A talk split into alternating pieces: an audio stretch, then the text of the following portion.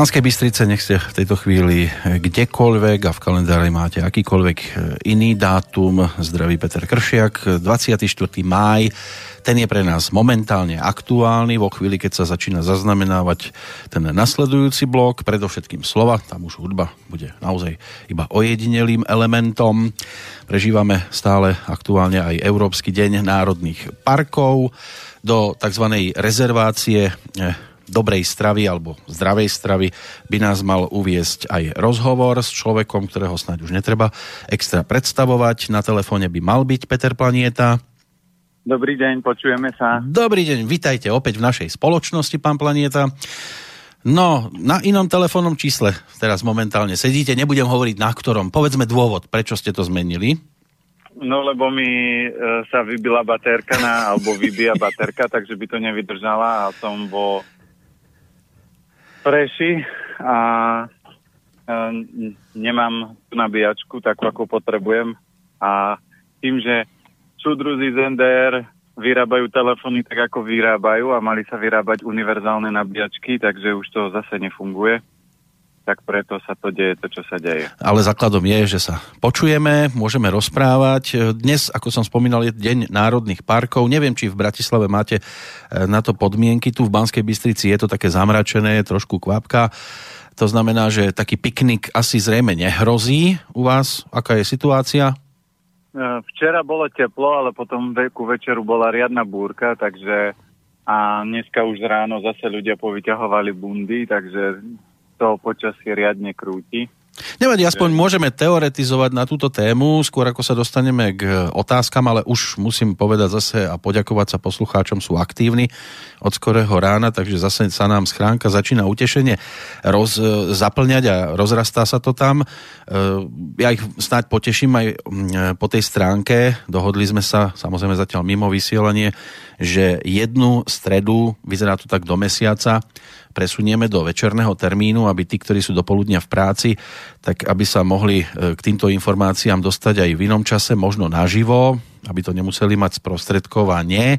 Tá prvá je naplánovaná na prvú stredu nového mesiaca. Tam v tom týždni to bude len taká zmena, že do poludnia sa počuť nebudeme, prejdeme do večerného termínu, ale budeme mať o to viac času na rozoberanie jednotlivých otázok, tém. Môžete to potvrdiť aj vy?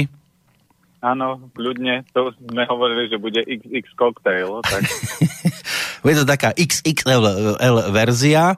Teraz, keď už som spomínal v úvode tie parky a aj pikniky ako také, môže byť, že niekto to... Myslíte parky ako také? Či um, také, čo sa raňajkujú? Či... Um, neviem, či s párkami vy prichádzate do kontaktu, aspoň nie s tými klasickými, že? No, tak, tak ako sú uh, bežné párky, tak sú aj uh, zdravé párky v podstate.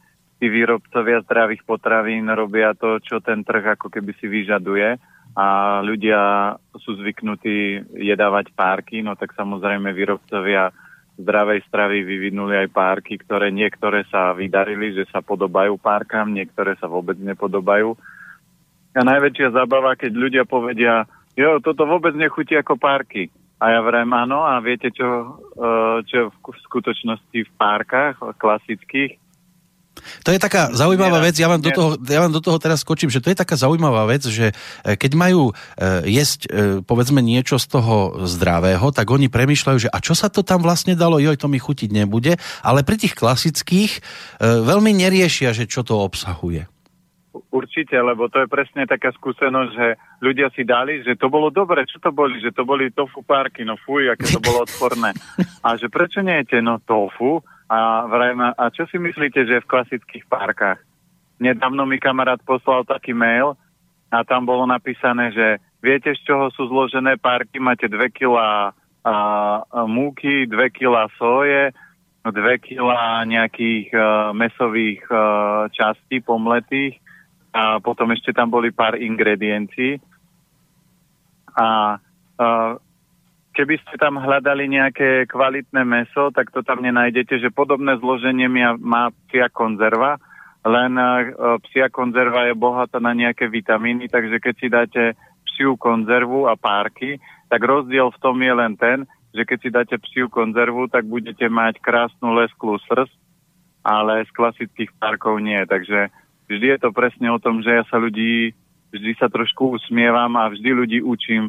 Keď čokoľvek kupujete, prečítajte si zloženie. Oni povedia, tuto je osemdesiat alebo sedemdesiat percent mesa, ale čo je tridsať percent? To znamená, to nefunguje tak, že je to na osemdesiatpäť percent dobré, lebo buď to je dobré, alebo to nie je dobré. Buď sú to čisté párky a nie sú tam chemické látky konzervačné, a ak sú, tak v podstate je to chemický výrobok, nie je to potravina. Naši predkovia nejedli chemické potraviny, oni v podstate všetko mali v odzovkách bio a čisté.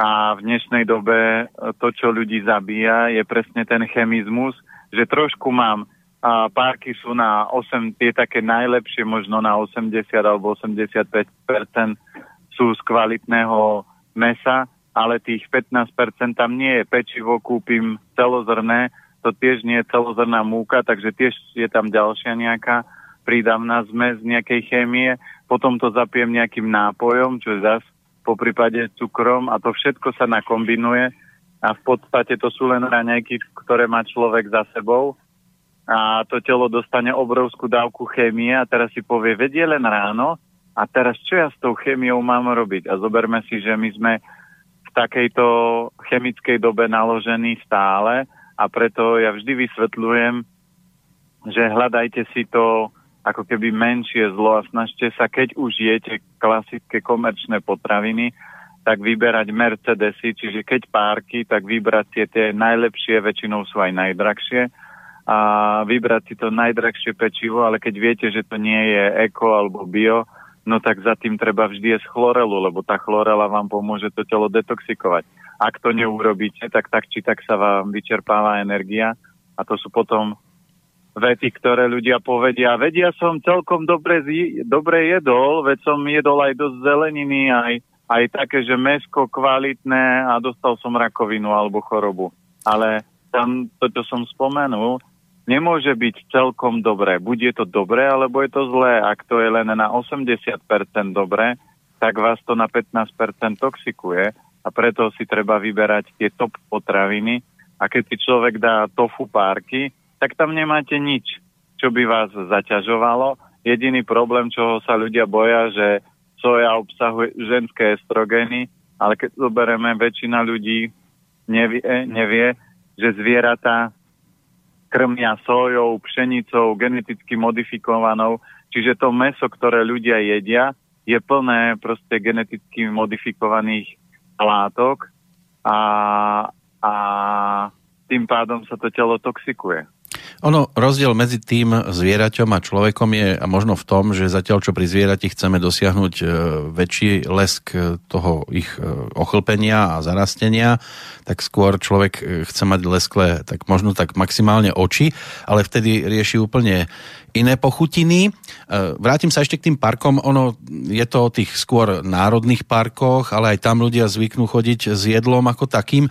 Keby som sa vrátil ale k tým piknikom, tak v skrátke skúsme, než sa pozrieme na aktuálne otázky zo strany poslucháčov, ako by vyzeral taký, tak, alebo vyzeralo také piknikové posedenie vo vašej blízkosti. Čo by ste v košíku doniesli? No to záleží, piknik si robím, že keď si, idem, keď si človek ide robiť opekací piknik, tak si môžete napríklad na opekanie zobrať výborný na opekanie seitan špeciál, a po prípade tempeh sa dá opekať, alebo robí mäso sa dá opekať, to bežne v lete buď grillujeme, alebo opekáme, toto sa dá. Tempeh je z toho ako najhorší, naj, najlepšie vychádza a robí mäso a seitan špeciál. To sú také výborné na opekanie, a k tomu môže byť kváskový chlebík s horčicou, bereme kvalitný kečup, kde nie sú, kde nie je cukor, kde nie sú konzervačné látky, a k tomu dostatok zeleniny, takže takto keď sa ide opekať. Keď ideme a išli by sme na klasický piknik, alebo my aj keď cestujeme v aute, tak si vždy zoberieme napríklad, môže byť risotto, rýža, a kľudne vyložíte to z košíka, na deke, na lúke, v prírode, sa vyvaliť a v kľudne môžete jesť takéto jedlo, lebo ľudia majú väčšinou predstavu, že na pikniku musím jesť chleba, ale chlieb nie je najsilnejšia a najenergetickejšia potravina, skôr najviac uh, sily a najviac energie majú obilniny, lebo tá energia je v tom skrytá. A keď si zoberieme pšenica, alebo špalda, alebo pšeno, pohanka, to sú tisícky rokov staré obilniny, ktoré to prežili. Keď zoberieme zeleniny, tak zeleniny sa menia a prispôsobujú, niektoré už sa vôbec nepoužívajú, niekedy sa obnovujú nové druhy, ale obilnina je najstaršia potravina na Zemi, takže toto by ľudia mali papať. Čím viac, tak tým tej energie budú mať viac, lebo ona má schopnosť prežiť, prispôsobiť sa a má v sebe obrovské množstvo energie. No, to by snáď mohlo pre túto chvíľočku stačiť. Ja len dodám to, čo som spomenul, že aj v predchádzajúcej relácii v takom stave, v akom do toho parku prídete a v akom ho nájdete, bolo by dobre, keby ste po pikniku všetko aj zanechali. My sa pokúsime teraz, čo sa týka e-mailovej schránky, všetko rozbabrať a určite to nenechať v takom stave, v akom sme to našli. To znamená, treba tie vaše otázky, ktoré prichádzajú na adresu studio zavináč slobodný vysielač bodka es ká roztvoriť a trošku aj rozpitvať, aby sa prípadné informácie, možno osožné aj pre iných, dostali tak povediac na svetlo sveta. Mám tu reakciu ešte aj k predchádzajúcim vydaniam, respektíve k tomu minulotýžňovému dianiu, ktoré sme točili aj okolo tzv. em em esiek. Poslucháč Martin napísal, ale ten e-mail je naozaj dosť dlhý na to, aby som ho citoval kompletný. Rád by totižto reagoval na otázku ohľadom em em es. Neskôr na to reagoval podľa neho iný posluchač, ktorý tvrdil, že sa ani z jedného percenta Peter Planéta netrafil, tak chcel prispieť, keďže s tým má veľa skúseností. Poslal mi naozaj dosť dlhé, dlhý jeho taký článok alebo reakciu, ktorú naozaj, keby som teraz začal čítať, tak by som zrejme nad tým strávil aj štvrť hodinku. Tak snáď aspoň tie záverečné pé es ká. V tom prvom píše o koloidnom striebre, ktoré tiež používal a že to funguje, ale jeho sila oproti napríklad cé dé es dva je nepatrná. V, toj, v tom druhom pé es ku dodáva: mainstreamové médiá svojho času šírili blúd o tom, ako niektorí ľudia pijú SAVO, mali na mysli em em es. Je to nebezpečný blúd, pretože em em es je založené na zlúčenine chloritan sodný, kdežto SAVO je obchodný názov prípravkov zväčša na báze zlúčeniny chlornan sodný, čo sú dve rôzne zlúčeniny. Obidve dezinfikujú, ale pri použití SAVA chlornanu sodného pri styku s niektorými nečistotami môžu vznikať karcinogénne látky, takže ako píše Martin, ja si kúpeľňu dezinfikujem tiež em em es alebo odpadom po výrobe cé dé es dva. Vďaka týmto blúdom mainstreamu sa môže stať, že niekto neinformovaný nakoniec to SAVO aj vypije. Z toho, čo ste teraz počuli, viete sa zorientovať? Určite áno, ja, to, ja som ten mail tiež dostal. Áno, máte ho, takže viete, o čom to bolo. Hej, ďakujem určite za vysvetlenie a presne je to o tomto, čo som hovoril, že on to tam aj rozoberal, že to em em esko sa presne týmto spôsobom používa, len ja už si nepamätám, v akých pomeroch sa to presne mieša. On to tam celé rozpísal a bolo to presne to, že ja som sa do toho trafil. Že nie, že trafil, ale vysvetlil som to presne tak. On aj napísal, že tú dávku, ktorú som spomínal, že som jedol nejakých, uh, alebo pil tých štyridsaťsedem kvapiek, že to je tak konská dávka, ale to je asi o tom, že ten organizmus je čistý, lebo človek postupne si dáva jednu kvapku do vody a pije jednu za deň a potom to dvíha, kde ho telo pustí a väčšinou ľudia niektorí pri troch alebo pri piatich zvracajú, majú hnačky, zle im je, lebo uh, tie patogény a parazity alebo baktérie, ktoré sú, tak sa búria, snažia sa ten organizmus zastaviť, aby, aby ten človek nepríjmal a neničil ich, ale keď ten organizmus je vyladený, tak to môžete posúvať. Čiže on len potvrdil to, čo som rozprával o em em eskách, že to je pravda, len to ešte rozobral do väčšej hĺbky. A samozrejme em em esko je veľmi silné a tých nástrojov, ako telo opravovať a harmonizovať, je veľa.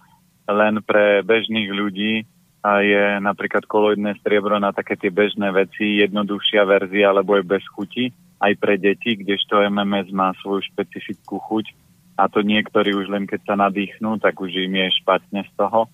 Takže preto každý človek môže používať alternatívy a tieto veci ako em em esky, tak tie sa používajú pri ďaleko rapidnejších a ťažších chorobách a určite sa dajú využiť aj v rámci rakoviny. Lebo tak či tak, keď je chemoterapia, tak to je ďaleko väčšia divočina, čo do človeka dávajú oproti tomu, keď to porovnám s em em eskou. Ja verím, že Martin nebude mať nič proti tomu, keď to prípadne priložím uh, tento text k dnešnej relácii do programu. Potom, keď budeme mať reláciu za sebou, aby sa s týmito informáciami mohli zoznámiť, prípadne aj poslucháči, aby vedeli, o čom zhruba písal, aby to nebolo teda iba pre vás a pre mňa. Nech sa s prípadnými Dobre, informáciami zoznámia aj ďalší. Ak majú niečo proti tomu, netreba to napádať, treba to len doplniť, prípadne ak si myslia, že sa veci majú inak, nech dajú svoju verziu. A my sa môžeme posunúť ďalej, lebo prichádzajú aj ďalšie témy. Napísal nám Honza z Českej republiky. Krásne dopoledne. Mám otázku na pana Planétu. Moje tchýne, inak ročník devätnásť tridsaťosem, má rakovinu krku. Už jí doktoři řekli, že už pro ní nemohou nic dělat. Tak bych se chtěl pana Planétu zeptat, zdali by to nemohl vidět jinak. No, preto ja som povedal, že v určitej fáze vybudujem inštitút, kde budem ľudí vracať e, naspäť, alebo im minimálne spríjemním tie posledné dni, mesiace alebo hodiny v ich života. To znamená, všetko sa dá otočiť, len záleží, čo ten človek chce a je ochotný urobiť. Vo veľa prípadoch tí ľudia chcú byť zdraví, ale nie sú od, ochotní odstrániť napríklad podstatu vzniku tej choroby. U niekoho je to tým, že je veľa chleba, niekoho veľa mäsa, u niekoho veľa cukru, u niekoho tým, že sa nehýbe, u niekoho tým, že má napríklad uh, zlé vzťahy. Ja už som zažil uh, jeden prípad s klientom, ktorý mal vážnejší zdravotný problém a jeho podstata problému bol ťažký vzťah k uh, nejakej blízkej osobe a ja som jej povedal, veď jej musíte, od, uh, je dobre jej odpustiť a on nie tej osobe nikdy. No tak preto máte chorobu. Čiže sú rôzne na to vplyvy a vždy sa dá, keď ten človek je ochotný urobiť všetko. Môj ocino postupne zomiera, preto, lebo nie je ochotný urobiť všetko. Je, a, je ochotný urobiť iba malú časť, desať až dvadsať percent.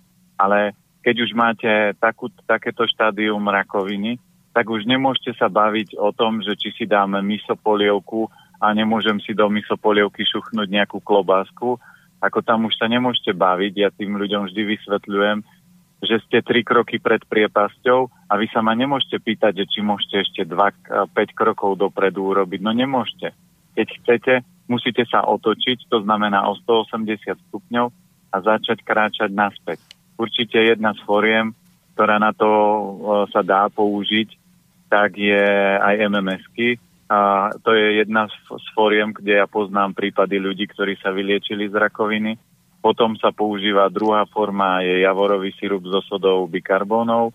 Tretia forma sú zelené potraviny, že jedna klientka, keď mala zomrieť a dali jej mesiac života, tak ona prestala jesť bežnú stravu a jedla len jačmeň, chlorelu od rána do večera. A celý mesiac a po mesiaci proste tá rakovina zmizla, lebo to je, rakovina je o, samozrejme je o prekyslení v takom jednoduchom uh, ponímaní a po, uh, v takom jednoduchom povedané.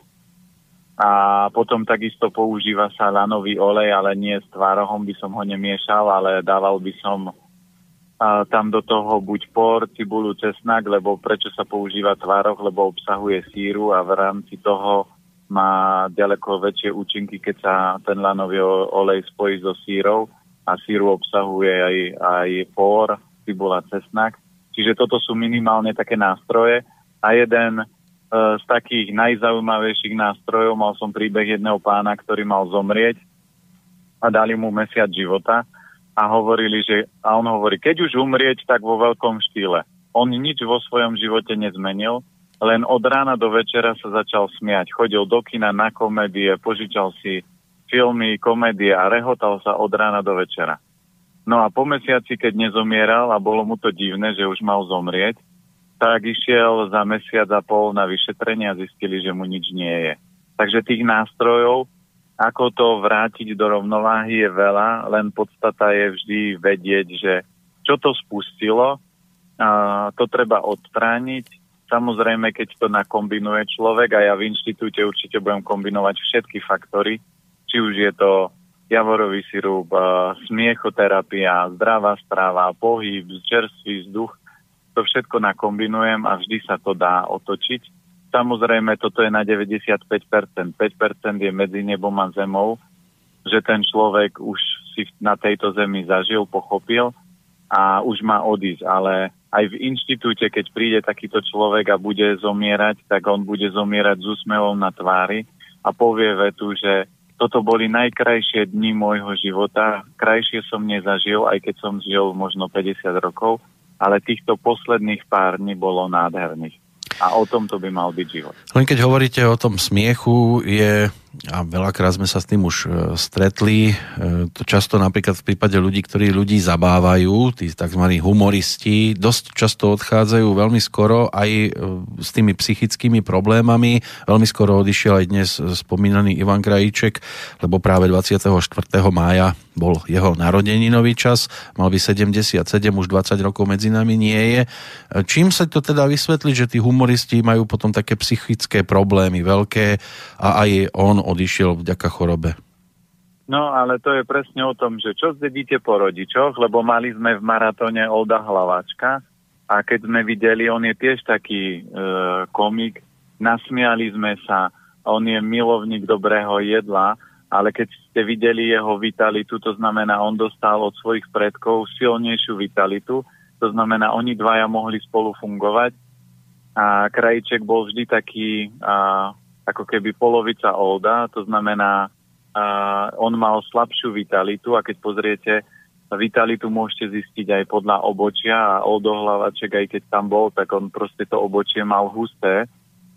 Takže toto je jedna z vplyvov a druhá, druhý z vplyvov je, že tí humoristi nevždy sú takí veselí aj doma. To znamená, oni niekedy len na javisku hrajú to, že sú veselí, ale na ulici, v bežnom živote, v bežnom fungovaní to tak nie je. A samozrejme potom záleží ešte iné vplyvy, ktoré do toho môžu vstúpiť, nejaké traumy z detstva. Čiže to nakombinovanie, čo to všetko spustí, tých faktorov je viac a záleží, silný človek zvládne veľa. Slabší človek si musí dať pozor možno napríklad aj na dve cigarety denne, ktoré mu môžu spôsobiť rakovinu. A človek, ktorý má silný, silné pľúca, hrubé črevo, ich môže dvadsať vyfajčiť denne a vôbec nezomrie na rakovinu pľúc, ale skolabuje potom na, čo ja viem, srdcovo-cievny problém, lebo tam má slabosť. Čiže je to záležitosť toho, čo sme zdedili po našich rodičov a akým životným štýlom potom žijeme a čo všetko do toho ešte vstúpa. Áno, asi treba si hľadať veci, ktoré nám život spríjemňujú a pokiaľ vieme, že niekde hrozí také negatívum, s ktorým nechceme mať skúsenosť, napríklad rôzne tie komentáre na sociálnych sieťach, tak tam jednoducho netreba chodiť a máme svet krajší a čistejší. Poďme. Vždy, platí, ja toto vždy uh, uzavriem nejakou zaujímavou vetou a to je to, že jeden múdry pán povedal, že múdry človek sa naučia od hlupáka. Hlupák sa nenaučí od nikoho, lebo je najmúdrejší. Čiže hlupák vám vždy bude vysvetľovať, aký ste hlúpi, že o, to tak nie je a to má byť inak a to má byť takto, ale múdry človek vždy počúva, zváži, premyslí a potom si urobí názor, ale väčšinou aj to, čo vy zažívate v Slobodnom vysielači, najviac kričia tí, čo do toho najmenej vidia a čo najmenej urobia. Ale ja vždy ľuďom vysvetlím, najskôr ukážte, tak ako niekto povie, že em em esky nefungujú, ale ja keď som o nich počul, tak som si ich vyskúšal a vyskúšal som si tú da, takú vyššiu dávku, aby som zistil, aha, moje telo funguje, takže OK, a em em esky fungujú. Lebo to som robil možno desať rokov dozadu, a ešte stále žijem. Takže keby to bola pravda, tak už by som musel byť polomrtvý pri tej dávke. No, inšpiratívne sú aj vaše prednášky, píše nám Jana.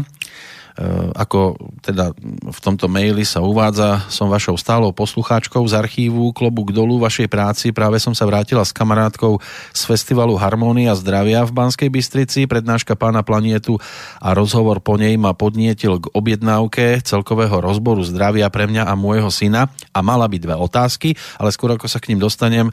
No ako bolo na Harmónii? No, no super, Harmónia je vždy zaujímavá, lebo a organizátorka Katka, ktorá to robí, tak má srdiečko pri tom, to znamená, dokáže spájať a smelovať ľudí a dokáže uh, tú harmóniu naplniť osobnostiami, ktoré v tej oblasti sú doma, to znamená, že sa roky tomu venujú a na základe toho aj tí ľudia, ktorí tam chodia, tak sú presne takí otvorení a tí, čo nie sú otvorení, tak sa väčšinou zdvihnú po päť až desať minútach a odchádzajú. No a tým, že ja to robím už prednášky pätnásť rokov minimálne, tak vždy už mám vyskúšané a otestované, že čo ľudia potrebujú počuť, potrebujem ich rozosmiať.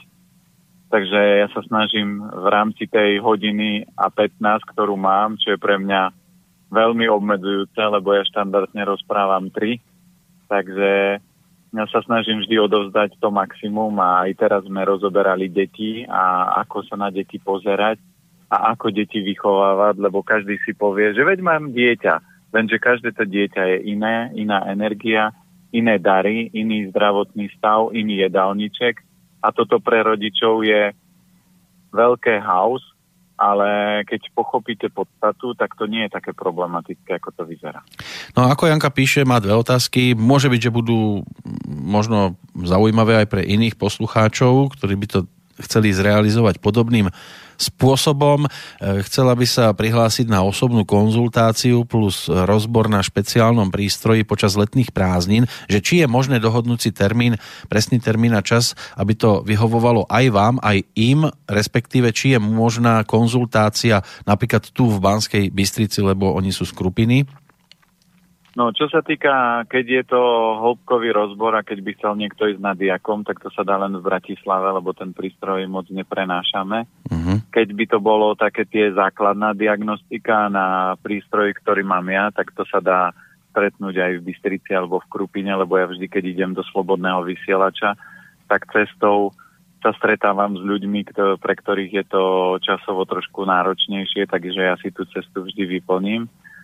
No a keď sa chce niekto objednať, tak je najlepšie vybrať si, ktorý typ konzultácie chcem, napísať, uh, uh, urobiť objednávku, ja tú objednávku dostanem a zavolám, dohodnem si termín a vieme to aj takto dopredu aj v rámci leta dohodnúť. Druhá otázka, tá je už kratšia. štrnásťročný syn má cukrovku prvého typu, či je možné vyliečiť ho alebo dostať do rovnováhy? Určite každú chorobu, to platí aj v otázke pri uh, mamine, ktorá mala rakovinu. Existuje spôsob, že deväťdesiatpäť percent vy môžete fyzicky zmeniť, päť percent je medzi nebom a zemou, to znamená, to nezmeníte. Takže pri cukrovke alebo pri akejkoľvek chorobe máte deväťdesiatpäť percent šancu, že to môžete zmeniť, len na to potrebujete pracovať a potrebujete na to čas. A buď to zmiernite tak, že to úplne sa stratí tá cukrovka, alebo ju zmiernite tak, ako ja dneska mám sennú nádchu. A v tomto období by som kýchal, smrkal, a svrbeli by ma oči a jediná vec, čo sa stane, že čo ja viem, jeden krát raz za tri až štyri dní kýchnem, že cítim, aha, alergia je tu, takže je úplne na minime. A keby som sa vrátil k bežnej strave, tak mám sennú nádchu, tak ako väčšina ľudí má dneska dýchacie problémy. Takže toto všetko môžete zmierniť alebo úplne odstrániť, ale to je záležitosť cesty človeka, toho takej tej duchovnej úrovne. Mirka sa rozpísala, ahojte chlapci, idem rovno na otázku. Už dvakrát v tomto mesiaci sa mi vrátila bolesť mandlí, škrabanie v hrdle, následne zápal hrtanu, trubice, riešim to užívaním koloidného striebra, nahrievaním biolampy alebo biolampou a pitím čaju. Je tam skoro cel podbel, všetko čerstvé zo záhrady, ale sušené. Tiež som si mandle potierala kvalitným titri olejom z Austrálie, zrejme, až ma naťahovalo. Teraz som dokonca stratila aj hlas a cítim na večer, ako ma strašne hlasivky bolia. Ráno vykašliavam hlieny, aj vysmrkávam. Chleba jem minimálne, celozrný domáci. Mliečne nejem už dlho, mäso tak dva tri krát do mesiaca, ani to nie. A z ekofarmy varím podľa knižky Varíme s láskou. Viete mi poradiť, čím to potom je, keď tú stravu mám relatívne upravenú? Inak píše aj dátum narodenia, ale to teraz asi zrejme nebude tak dôležité. Sladké si dávam minimálne a zdravé zo sušeného ovocia, karobovú tyčinku, pozerám zloženie, to by bola prvá otázka. No tu platí to, že keď je takýto akýkoľvek stav, že na vás niečo lezie, tak treba vyhodiť ovocie aj sladkosti, lebo tá imunita začala pracovať a snaží sa to opraviť. Ak tam dáte aj zdravú sladkosť, tak aj tá zdravá sladkosť ten organizmus e, zaťažuje, lebo klasicky titri olej so striebrom by mal zabrať a veľmi rýchlo. Ak to nie je o tom, že potrebuje si oddychnúť, potrebuje ležať v posteli, potrebuje byť tichučko a mať zavreté ústa. To je príklad napríklad Lucie Bílej, čo sa stalo, že keď mala veľký koncert, tak ju vesmír ako keby zrušil a zobral jej hlas, lebo ona keby mala teplotu, tak ona je schopná, ona je živel, ona to odspieva tak či tak, aj s teplotou alebo s bolavou nohou.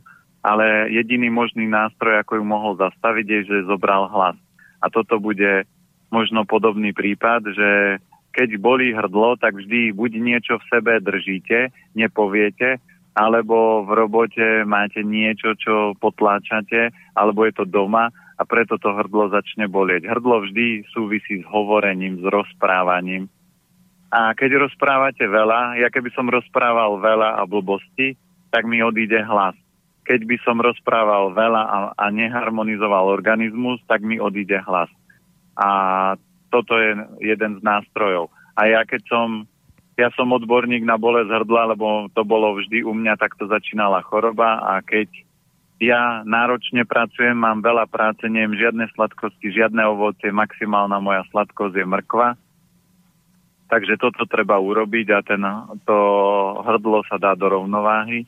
A určite treba vyčistiť to, čo možno človek drží a blokuje v sebe.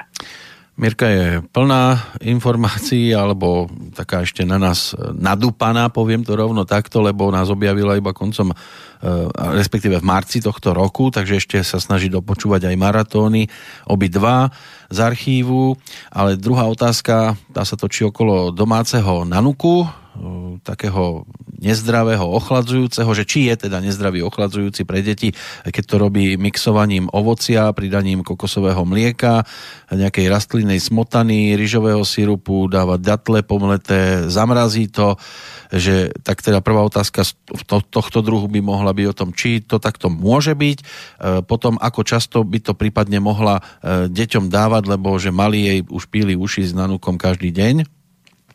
No, Uh, takéto veci pre deti môžu byť, lebo deti majú veľa jangu, takže takýto zdravý nanúk je v pohode, ale zaviesť to tak maximálne, čo ja viem, dvakrát do týždňa, nezaviesť to tak, že každý deň nanúk, lebo treba si uvedomiť, že to je bonus. A tie deti netreba rozmaznávať, že keď to majú všetky deti, naša dcéra má tiež uh, takéto zdravé nanúky. Aj v knižke Pečieme s láskou sú rôzne také tie formy zmrzlín alebo nanúky na leto. A nanúky môžu aj dospelí, ale iba tí, čo majú stu- teplé ruky a nohy. Ale optimálne je to tak dva, maximálne trikrát do týždňa. To znamená, že to vyjde maximálne každý druhý deň, lebo týždeň má sedem dní, takže to máme dva tri krát do týždňa. V lete, keď je horúco, je OK. Ako náhle už zajde slnko, tak treba povedať, pozri, vonku je chladno, takže dneska nanúkne. Keď bude teplúčko, môžeme. No, dnes pesničku nebudeme dávať, pôjdeme bez nej, lebo otázok je to dosť. Palo sa tiež ozval z Popradu. Dobrý deň, prajem. Chcem sa pána Planétu opýtať, aký jedálniček by mala mať žena po pôrode a počas kojenia, keďže všade sú samé obmedzenia, že kvôli dieťaťu nesmie strukoviny, kapustu, ovoci a podobne, aby dieťatko nenafúkovalo. Po telefonickom rozhovore s Peťom mi odporúčal kôprové semienka. V akej forme sa to má teda podávať? No, kvoprové semienka sú geniálne na podporu tvorby mlieka, to znamená na podporu kojenia. Výborné aj na podporu kojenia sú vyprážané a vysmažané jedlá, ale samozrejme nie stále, ale tak možno dva až tri krát do týždňa si robiť napríklad nejakú uh, cuketu alebo tekvicu, vyprážanú v hráške môže byť. Toto je výborné všetko. A čo sa týka strukovín, tak určite treba podporovať obličky, a začať kľudne sa môže napríklad červenou šošovicou alebo citerom, lebo tieto strukoviny nafúkujú veľmi málo. Ale podstata pri kojení, že žena by mala mať svoj rituál, že nemala by kojiť na ulici, na zastávke, alebo že pri nej je manžel, alebo nejaká mamina okolo nej poletuje, že ona by si mala urobiť svoj rituál v tom. A žena počas kojenia, dokedy bude kojiť, musí jesť pomaly, v kľude, v pohode, lebo keď tú potravinu dobre nepožuje, a to je jedno, že či to je mäso alebo strukovina, tak ona sa dobre nerozloží a potom také tie časti tej potraviny idú do mlieka a je to ťažšie stráviteľné pre to bábätko, ktoré to trávenie ešte nemá rozvinuté. Preto materské mlieko pre bábätko je top. A keď bude dobrá kvalitná strava, čo páli ju majú, tak e, len treba, aby v kľude, v pohode papala zo strukovín, červená šošovica, títer, polievky, silné vývary robiť. Keď z mesové, tak raz za čas z kosti, aby sa podporili obličky, po prípade krv. A losos môže byť, alebo a, z nášho prostredia struh, čiže kvalitné ryby. Aj keď niekto povie, že losos nie je dobrý, ale bereme to z energetického hľadiska. Keď porovnám losos s akoukoľvek klobásou, tak proste losos je top oproti klobáse, čo sa týka kvalitatívne aj, aj zdravotne, aj účinkovo. A niekto by mohol zase namietať, ale ja vždy poviem, prineste mi akúkoľvek kvalitnú klobásu, ja zoberiem lososa, urobíme svalový test a uvidíte, že to vždy prejde svalovým testom. Keď to porovnáte, lebo... To by som mohol povedať aj ja, prineste mi akúkoľvek klobásu. Áno, áno, len ja už dva roky meso nejem, takže ju otestujem a nie tak, že ju požujem a poviem, dobrá bola, na budúce doneste lepšiu, ale je to o tom, že ten svalový test vždy ukazuje podstatu energetickú, čiže celkovú a dneska nemôžete jesť bio, čiže v každej potravine sa niečo nachádza a keď sa chce človek harmonizovať, tak môže na to používať chlorelu. A určite počas tehotenstva je výborný zelený jačmeň, lebo ten má obrovské množstvo živín, minerálov. Takže keď oni budú pokračovať tak ako papajú a mamina tehotná presne bude cítiť, ktoré veci jej sedia, ktoré jej robia dobre, tak len to nech počúva. A keď príde nejaká extrémna chuť, tak ako manželka, keď mala chuť na jaternicu, no tak som jej vypražil tempeh na oleji ako škvárky, spapala to s rýžou a so zeleninou, povedala výborne, toto som presne potreboval. No, tak to si viem predstaviť, keď má manželka chuť na jaternicu. Poďme ďalej, do Popradu zrejme opäť. Ľudovít nám píše, bolí ma už asi dva týždne pravá peta pri stúpaní na ňu. Pomaly bolesť ustupuje, potom zase sa stupňuje. Či neviete niečo poradiť v tomto smere? No, peta je najjangovejšia časť tela. Väčšinou súvisí takisto všetky kosti kolby súvisia s obličkami. Takže treba obličky, močový mechúr podporiť, ale pety z duchovného hľadiska sú o tom, že ten človek môže stagnovať. To znamená, že stojím na mieste alebo plánuje, tak ako už som párkrát preto ľudí, že už Tri roky premýšľam o tom, že zmením prácu a prečo ste ju nezmenili? No viete, no neviem, takže ju zmente, alebo potom začne, začne bolieť peta alebo čokoľvek. No Achilles by vedel o tom rozprávať dlhé hodiny. Ďalšie... Tam, určite, tam určite treba podporiť obličky a pohnúť sa z miesta, lebo pety sú o stagnácii určite. Michal zo Žiliny e, píše nasledovné.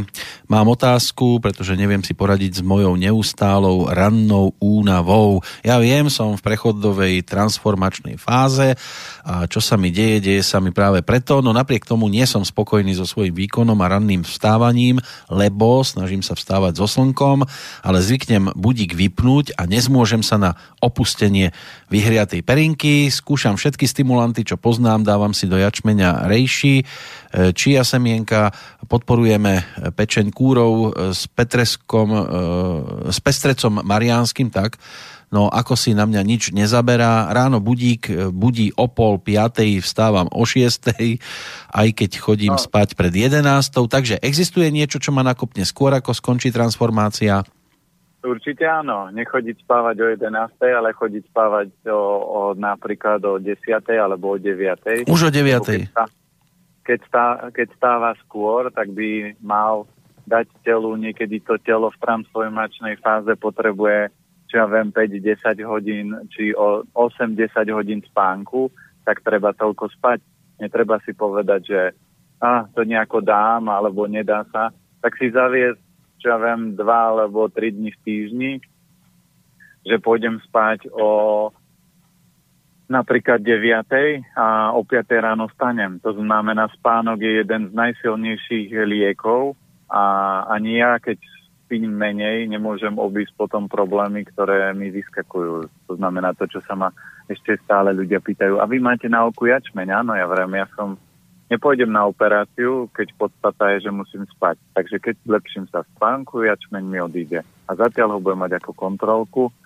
A samozrejme pracujem na tom, aby som spal viacej. A keď človek spí dosť, telo dokáže sa regenerovať, ozdravovať, všetko prebehne rýchlejšie. Tak, netreba pozerať na televízor. Minule tam dávali nejaký film, ktorý mal začať o pol deviatej, začalo pred deviatou, mal trvať aj s reklamnými blokmi až do nejakej pol jednej v noci.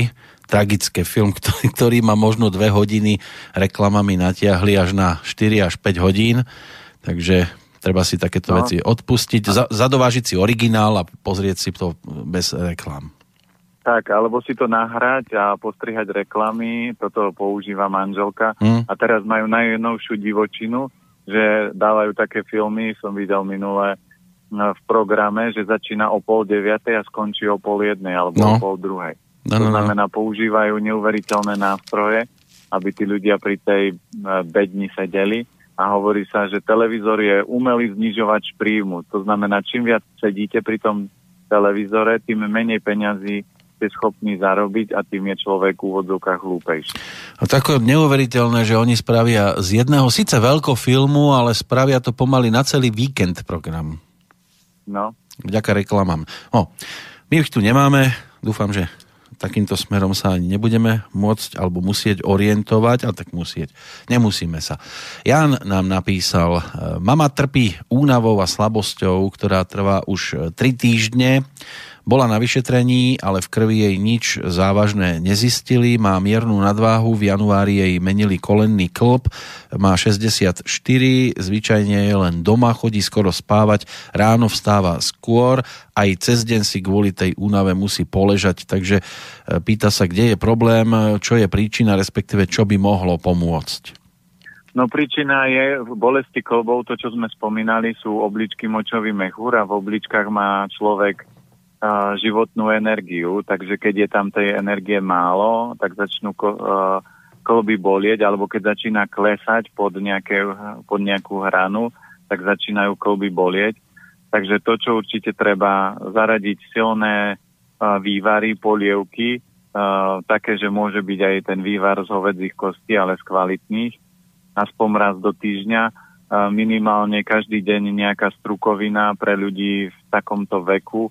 Je dobrá napríklad červená šošovica, alebo cícer, alebo malá, šo, uh, malá zelená šošovica, čiže takéto strukoviny, samozrejme aj fazulka je výborná, keď jej bude chutiť, ale dennodenne by mala papať a také vývary, že minimálne päť až dvanásť hodín, že to keby sa bála to variť v noci, tak niekto postaví ráno a kľudne nech si to dá na večeru, to samozrejme podporí aj jej spánok. No a, a určite dá sa ešte na vitalizáciu použiť kvalitný zelený jačmeň. To znamená, lebo ten je protizápalový, obsahuje chlorofil, a obsahuje obrovské množstvo minerálov, antioxidantov, takže dokáže naštartovať organizmus. Pozerám do ďalšieho mailu, ten prišiel od Márie. Dobrý deň, prajem obom Petrom. Moja otázka sa točí okolo chlamídií, alebo chlamídie. Vraj sa ich dá zbaviť len antibiotikami a aj to sa ich nezbaví človek tak ľahko. Čo by pán Planéta poradil ako liečbu? Koloidné striebro. Všade, kde sa používajú antibiotika, tak ja používam koloidné striebro, takže... Uh-huh. Ďalšia otázka z toho istého mailu, tá sa točí okolo hormonálnej nerovnováhy, problému s otehotnením, že aké by ste mohli dať tipy, rady? No, čo sa týka a, hormonálneho systému a otehotnenia, my už sme mali x párov, ktoré nemohli mať bábätka, a keď pochopili podstatu, tak a, sa tie deti im narodili. Len vždy to bolo trošku ťažšie. To znamená, v niektorých prípadoch vesmír chráni ten pár pred tým, čo sa má udiať. Že niekedy to nie je o tom, že sa narodí dieťa a rodina je šťastná. Niekedy to dieťa spustí karmický proces a ten život sa potom komplikuje. Ja už som mal niekoľko žien, ktoré boli na konzultácii, dali si robiť taký ten hĺbkový rozbor podľa dátumu času narodenia. No a dopadlo to tak, že uh, keď sme to urobili, tak zistili, že, tá, že dieťa spúšťala aj karmický proces a tá mamina povedala, že kým som nemala deti, s manželom všetko bolo OK. Ako náhle sa narodili deti, tak sa spustili prúsery a trošku sa ťahajú ešte dodnes. No ale toto všetko uh, treba aj tak zvládnuť, to znamená, že ten človek, keď to zvládne a, a bude mať dosť energie na to, tak to vôbec pre ňu nebude až taký extrém, až taký, taká záťaž. Bude to pohodovka, keď tá energia je vysoko. Problém je, že väčšinou tí ľudia majú energiu málo a tá malá škola v rámci nejakých karmických skúšok, ktoré prídu, im pripadá ako niečo extrémne, neznesiteľné, ale všetko sa dá zvládnuť. No, tak Takže a znamená to, rámci... znamená to, že už vďaka vám pobehujú tu aj nejaké malé deti, že? No, my už máme kopec detí. Nie, nie mojich. No, netvrdím, že tak... vy ste mali na tom priamu zásluhu, ale takýmto spôsobom, že sa podarilo. Áno, áno, to už je veľa, veľa ľudí má takto, že nemohli mať deti, keď sa upravila strava a tí rodičia pochopili, že o čom je materstvo, o čom je ich životná cesta a prestali tlačiť na pílu, tak bábätko sa prirodzene narodilo, ale vždy sme ich upozorňovali, alebo upozorňovali buď otca, alebo mamu, že musia byť dostatočne silní a nesmú vychovávať deti, ako ich vychovávali ich rodičia. Ako psíka, sadni, donies, urob, keď si to urobil, tu máš cukry, keď si to neurobil, naval telefón, nič nedostaneš. To znamená, toto nie je výchova, toto je drezúra psa. A aj o tomto sme sa bavili na prednáške v Bystrici, že deti sú majstri a učitelia a prišli rodičom pochopiť, prišli rodičov učiť a naučiť ich pochopiť niektoré veci, a keď rodič je múdry, šikovný, tak to všetko zvládne. Takže aj keď odpoveď na keď sa, keď tak komplikovanie, to znamená, všetko sa dá nastaviť. Aj rodičia, ktoré tie bábätká nemôžu mať, tak vždy sa to dá riešiť buď prirodzenou cestou, to znamená upravím stravu, a dám, uh, tam si treba ale sadnúť, lebo väčšinou, keď tí rodičia nemôžu mať deti, tak jeden z rodičov to má ako keby bloknuté z nejakého dôvodu a tam treba zistiť z akého. No a keď oni upravia stravu, tak dajú sa nájsť presne mesiace alebo roky, kedy to je optimálne na to, aby počala tá žena, a Uh, oni potom, keď pôjdu správnou cestou, tak sa to udeje. Ak by to tak nemalo byť, no tak jednoduchá forma, že to dieťa si tá rodina môže adoptovať, a zase je to proces, keď chcem to bábätko, vždy sa dá nájsť cesta. Ale bola jedna pani, a preto to vysvetľujem tak obšírne, bola jedna pani, ktorá bola u nás na konzultácii, vysvetlili sme jej, nemohli mať deti, potom otehotnela. Samozrejme, jej achilová päta bola, že nesmie behať okolo dieťaťa a nesmie mu brať kyslík, to znamená strážiť ho, behať za ním, všetko toto, ona to robila. A za rok na to dostala rakovinu a musela sa od dieťaťa odstrihnúť a venovať sebe. Takže vesmír vie, prečo niektoré veci robí, a len my ľudia niekedy sílime veci, že toto takto. A treba si uvedomiť, že nikto z nás neprišiel na svet preto, aby mal päť detí, alebo jedno, alebo dve. My sme prišli na svet preto, aby sme naplnili svoju cestu. Manžel, manželka, deti, To všetko sú len uh, takéto pekné, príjemné bónusy na tej ceste, ale oni môžu byť a nemusia. Ale každý človek svoju cestu naplniť musí a keď ju nenaplňa, tak prichádzajú ťažšie a náročnejšie skúšky. No a keď sa to podarilo, tak stalo sa, že rodičia dali meno dieťaťu, že Peter alebo Petra podľa človeka, ktorý im pomohol? Viete čo, toto my neriešime a to neviem, to my zas až tak nesledujeme, my ano. Sa vždy tešíme, že oni napíšu, že máme bábätko, takže... toto je pre mňa kľúčové. Ano. A ja som zas není taký uh, guru a ani sa nesnažím vytvárať tú úroveň toho, lebo je zbytočné, tí rodičia musia precítiť, že aké meno dáme tomu bábätku a im sa musí páčiť. Nie dávať to tak len, že tento človek mi pomohol, tak ho pomenujeme podľa neho. Podľa mňa toto je veľká hlúposť, to tak dať. Uh, vždy si treba vybrať, že to meno toho dieťaťa je nejaká vibrácia, ktorú ten rodič má urobiť a má uh, zasadiť tomu dieťaťu a preto by mali tí rodičia si sadnúť, vybrať si, čo ja viem, tri chlapčenské, tri dievčenské mená a nájsť a dvaja sa dohodnúť, že z týchto mien sa mi páči najviac toto. Ja to hovorím hlavne preto, že my sme tu mali svojho času, žiaľ už nie je medzi nami, reláciu s pánom doktorom Milanom Očenášom a on svojho času pôsobil v Afrike a pomohol tam mnohým aj mamičkám k tomu, aby sa narodili detičky a bolo to také komplikované a neuveríte, po Afrike pobehuje veľa detí, ktoré nie, že by sa volali, že Milan, ale doktor Milan. Až, no áno, ale... až takto dali meno, tak, že doktor Milan tí... Humba Humba napríklad. A, áno, ale v tej Afrike tí, tí, oni nemajú tak ako v Európe alebo v modernom svete, že zoberete kalendár a idete listovať, že ktoré mená.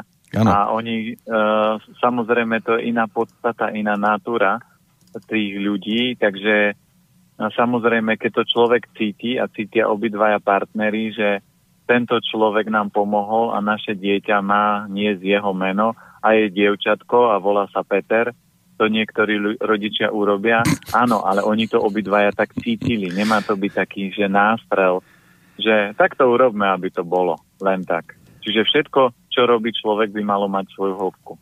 No, len aby nevytrestali dieťa, ako svojho času jeden dostal meno Sandokán, a potom ho policajti zastavili, chceli od neho meno, priezvisko a keď povedal Sandokan, tak dostal skoro pokutu, lebo si mysleli, že si z nich strieľa. Až keď dal do, po doklad totožnosti, tak pochopili, že teda si ne, nerobil posmešky. No to je nič. Ja mám známu, ktorá sa volá Blanka a rodičia sa vyhrali, lebo oni sú nepretrhnutí, takže jej dali takéto meno. Tak toto je na Nobelovú cenu pre rodičov. Puf. Joj. Dobre, sme pomali vo finále, ale ešte by sme mohli dokončiť tie otázky, ktoré tu mám. Zostali mi tri maily. Andrej píše, dobrý deň, teraz píše kurica, ale neviem, či to nebude kukurica. Môže byť aj kurica? Čo? Ako zdravá plodina. Asi kukurica, že? Kukurica. No, lebo napísal kurica.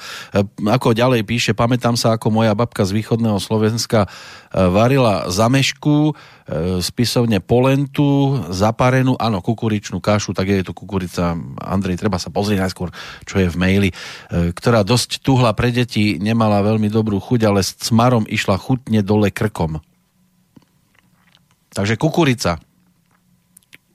A otázka? No, že či to je zdravá plodina podľa vás? Kukurica áno, len si treba dať pozor, lebo aj soja, aj kukurica sú dneska, aj pšenica dosť geneticky modifikované, takže keď je kvalitná, tak je super. Naša dcéra s manželkou vždy v lete obľubujú varenú kukuricu a ja vždy, už ma pani na tržnici pozná, zase dvanásť kukuric alebo pätnásť, áno, manželka majú kúru s dcérou, takže kukurica je super, ona posilňuje srdiečko, podporuje trávenie, takže v lete je to výborný nástroj, ako sa ochladiť.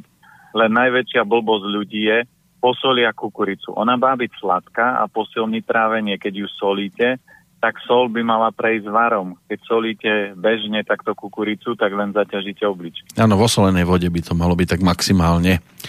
Tak. Ďalej píše, Zlatka, pekný, zaľúbený májový deň, prajem do štúdia, mala by som otázku. Pred mesiacom som mala zo dňa na deň problémy s dýchaním. Týždeň som bola v nemocnici, neviem, aké lieky mi dali. Teraz dýchanie je v poriadku, no necítim chuť jedál a vône. Čo by so, som mala podporiť, aby sa mi to vrátilo? Ako sledujem, so stravou sa dá veľa vecí uzdraviť a upraviť. Takže ďakujem za odpoveď. Necíti chuť. No, tam treba vyčistiť určite hrubé črevo, lebo ani necíti. Takže tam je záležitosť toho, že keď sú problémy s pľúcami, vždy je problém v hrubom čreve. Takže treba upra- upratať hrubé črevo, urobiť si buď rýžovú kúru, rýža so zeleninou, aspoň uh, jedno jedlo, buď ráno alebo večer, alebo celý týždeň nech si dá rýžu so zeleninou a ten stav by sa mal zlepšiť, lebo tam je problém určite v hrubom čreve. Prednešok sa o finále postaral Blahoslav. Zdravím do verejných tajomstiev. Ako vyše štyridsaťročnému sa mi objavil atopický exém na páse, pod pazuchami a lakťových jamkách. Od kožnej lekárky som dostal kortikoidnú masť, ale čo by odporučil pán Planéta, čo zo stravy vynechať, čo naopak zaradiť do, na odstránenie tohto kožného problému? Vidíte, a to ľudia povedia, že otázky sú náhodné, ale pred chvíľkou sme riešili dýchacie problémy a prejavuje sa to problémy, že prišla očúva alebo ochuť a teraz tu máme kožné problémy a to je tá istá odpoveď, že to je problém s hrubým črevom. To znamená, keď sú kožné problémy, vždy je hrubé črevo, pečeň, takže treba vyčistiť hrubé črevo, buď si urobiť očistú ryžou, alebo si urobiť klistýr, výborný klistýr je s urinou, alebo so slanou vodou, alebo na, na webe je veľa takých návodov, aj preto my sme vytvorili stránku Elementy zdravia, kde sú aj rôzne očisty, že si človek môže pozrieť. No, tam si môže pozrieť, ale Peter Planéta po hodine opäť zmizol z linky, takže aby sme to uzavreli s ním. Dovolali ste sa do odkazovej schránky. Ale nevyprávaj moja, ty si sa kde schovávala celý čas. No, toto by mal byť mužský hlas, ktorý ja chcem počuť z tohto telefónneho čísla, nie ženský, a odkazovú schránku. Už sme ho mali hodinu na drôte a vidím, že sme asi zase trošku pretiahli, takže vyskúšame znovu pripojenie. Ak sa... A pozrite sa, odkazová schránka, stále odkazová schránka, ktorá je aktívnejšia. No ženy sú v tomto smere zvyčajne aktívnejšie, rady telefonujú. Dostala sa k tomuto, takže Peter volá sám zo svojho čísla, tak e, dúfam, že sa počujeme v tejto chvíli. Áno, áno. Na ten záver by nám mohla tá baterka vystačiť do toho finále. Áno, áno. Čiže, čiže aj na tom druhom odišla baterka. Nechce Čože odišla baterka, ale nejaká žena vám tam schytila telefón, že odkazová schránka a tak... Hej, hej, no, tak to máme také asistentky pekné. No, len my ich počujeme iba. Vy ich možno vidíte no, niekde. Tak musíte nás prísť pozrieť. A bolo by dobre. Čo sa týka toho, čo sa týka toho, určite treba si urobiť očistu hrubého čreva. Výborné na to je buď uh, klistýr, je najsilnejšia, alebo potom to riešiť potravinami, ale to je pomalšie a slabšie. A keď je človek taký, že obáva sa toho, tak nech ide na črevnú sprchu. Len tam potom nie je potom, keď si ju urobia, tak oni doporučujú jedzte mliečne výrobky, takže si dajte normálne rýžu jasmínovú s misom a sezamovým olejom. To je také dobré na podporu t- toho čreva. A určite pečen treba podporiť pestrec mariánsky, zelený jačmeň, chlorela, toto všetko môže pomôcť. No my môžeme teraz iba odporučiť poslucháčom jednu vec, pokiaľ nestíhali sledovať to, čo sa tu dnes dialo, nech si to prípadne nájdu v archíve, keď to tam bude a prepočujú ešte raz. Verím, že im to tie správne informácie opäť ponúklo a že prípadne, ak majú doplňujúce otázky alebo akékoľvek iné, takže ich budú adresovať tým správnym smerom opäť o sedem dní. Bude to tridsiaty prvý posledný májový deň roku dvetisíc sedemnásť. Možno budú otvárať studničky, lebo mal by to byť svetový deň práve po tejto stránke, aj svetový deň bez tabaku a aj medzinárodný deň sklerózy multiplex, takže sa nám otvárajú ďalšie témy. Dnes sa im už venovať nebudeme. Poďakujeme sa aj Petrovi Planétovi za opäť hodinku v našej spoločnosti. Pozdravujeme do Bratislavy. Ak máte čokoľvek, doplňte to. Pozdravujem poslucháčov a ďakujem veľmi pekne za otázky a teším sa, že väčšia časť z nich zavádza tie veci, takže aj tá relácia má obrovský význam a preto v nej budeme pokračovať a snažiť sa to zodpovedať vaše otázky a samozrejme musíme po- poďakovať Slobodnému vysielaču, lebo bez neho by tie informácie sa nemohli k vám dostať.